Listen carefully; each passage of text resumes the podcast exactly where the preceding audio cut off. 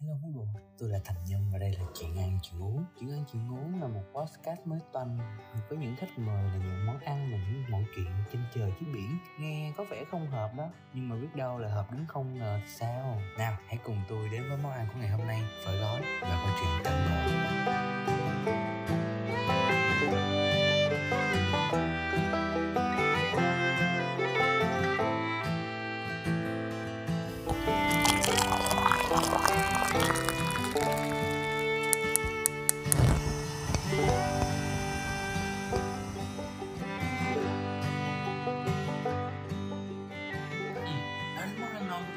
thì có lẽ kể một nghìn lẻ một đêm cũng chưa kể nào hết. Thế nào là bún đậu nè, bún chả, cơm gà Hội An, cáo lầu rồi bánh mì hay là cơm tấm vân vân và vân vân. Nhưng mà có lẽ phổ biến nhất khi nhắc đến ẩm thực nước nhà với bạn bè quốc tế thì món phở chắc chắn sẽ là món được gọi tên đầu tiên. Vậy thì bò hãy cùng tôi đi một vòng để tìm hiểu về món phở này nha theo định nghĩa của từ điển khai trí năm 1930, phở là một món ăn bằng bánh thái nhỏ nấu với thịt bò. À, cái tên phở này á cũng là một trong những vấn đề mà tạo nên những cái tranh luận nảy lửa. Nhiều nhà ẩm thực cho rằng tiền thân của phở thực chất là món sáo châu ra đời vào những năm đầu thế kỷ 20 để phục vụ chủ yếu cho tầng lớp bình dân ở các bãi bến sông Hồng.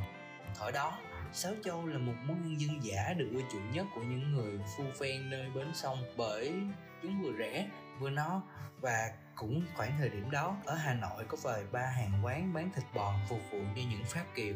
Thế nhưng thịt bò lúc bấy giờ không được chuộng lắm bởi chúng có giá khá là đắt nên đã gây ra cảnh ế ẩm ở các hàng quán này, nhất là bộ xương bò. Lúc đó người ta làm gì biết dùng xương bò để chế biến đâu. Và thế là những hàng quán bán thịt bò ế này nghĩ ra một cách họ bán thịt bò với giá rẻ hơn và khuyến mãi thêm xương khi mua thịt. Dần các cánh sáo trâu rỉ tay nhau, từ đó đổi sáo trâu sang sáo bò. Quay lại với cái tên phở thì từ phở hiểu nôm là món ăn chế biến từ lúa gạo phổ biến trong đại chúng và phát âm là phổ. Và bồ biết đó, tiếng rau của những gánh hàng rong là một điều gì đó rất là kỳ diệu. Khi ra món phổ, ăn nôm, họ thường thêm vần, thêm điệu cho lời rau như là phố đây phố ơi hoặc là phớ ơi tam sa thất bản người này truyền người nọ nghe và thế phổ trở thành tên phở như hiện nay Thật ra đây là cách lý giải mà tôi tìm được từ các tư liệu là các bài báo, bài viết trên mạng. À, đa số các tác giả cũng cho rằng tên phở đi ra từ âm nôm là cách lý giải logic và sâu sắc hợp lý nhất. Với tuổi đời đâu đó hơn 100 năm tuổi thì phở thật sự là một trong những điều đáng tự hào của Việt Nam. Thử tưởng tượng. Một buổi sáng sớm mà ta có một tô phở nóng nghi ngút để đánh chén thì tôi cá chắc là bữa sáng nào của mấy bồ cũng như là thiên đường.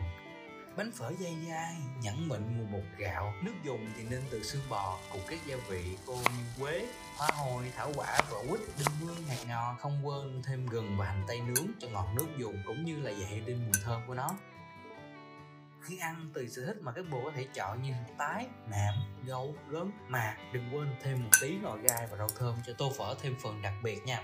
Vậy là một tô phở với đầy đủ hương sắc à, đã có thể nạp năng lượng cho cả ngày dài của bồ rồi đó. Wow, nói về phở như vậy làm tôi nhớ phở dài diết bởi cách đây chừng một vài tháng trước. Thành phố của tôi không được khỏe nên là ai cũng phải ở nhà. Nếu như bây giờ bước ra ngõ là sẽ thấy đâu đó hai ba quán phở trên đường. Thì lúc đó, tất cả mọi người phải ở nhà, không được ra khỏi cửa nhà luôn, chứ đâu nói tới một chuyện nhìn thấy một quán phở trên đường. Và đó cũng là tôi khi mẹ tôi mang món phở gói về nhà. Thật lòng mà nói, tôi đã không quá tin tưởng vào phở gói. Làm sao có thể tin tưởng một gói phở rép trong khi trước đó vị giác của mình đã được cưng đựng bởi những tô phở authentic, đúng không?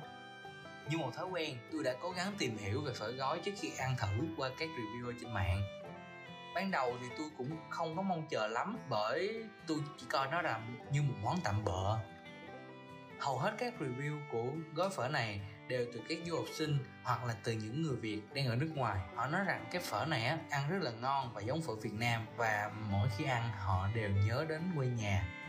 Bồ không biết là tôi đã xúc động tới cỡ nào khi nghe những dòng đó đâu. Chính vì thế mà tôi quyết định cho phở gói một cơ hội để chứng minh bản thân của nó. Tôi đã thử nấu phở gói lên và còn hào phóng đập thêm vào trái trứng cho nó thật giống. Uhm, công bằng mà nói thì mùi hương của tô phở này khá là giống mùi của tô phở mà tôi hay ăn ở ngoài hàng tôi bắt đầu gắp miếng đầu tiên. Trời ơi cái hương vị này nó giống đâu đó tới 80 90 phần trăm tô phở mà bình thường tôi hay ăn chấn động bờ hồ ly và không thể nói thêm lời nào nữa tôi đã sự hết tô phở một cách ngon lành đến giọt cuối cùng.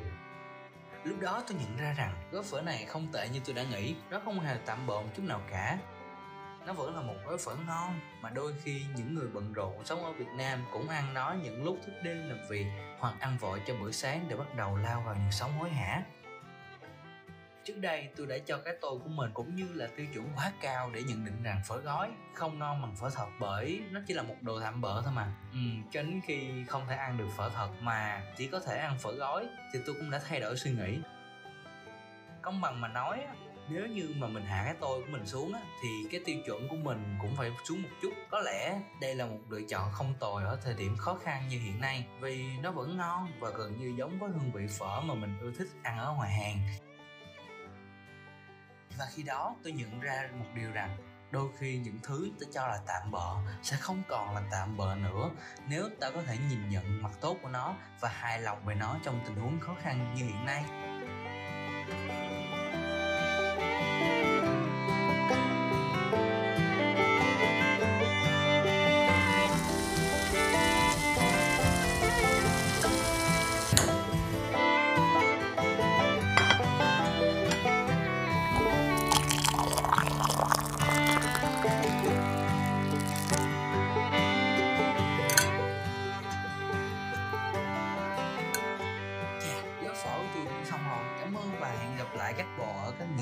Theo chuyện ăn chuyện uống đừng quên theo dõi mình trên facebook và youtube để không thể bỏ lỡ những thông báo mới hay những mẫu chuyện ngoài lề nhé và ngoài ra, bạn cũng có thể gửi câu hỏi hoặc yêu cầu qua mail chuyện ăn chuyện uống a gmail com. Chúng mình sẽ hẹn gặp nhau vào lúc 8 giờ tối thứ năm hàng tuần. Giờ thì tạm biệt.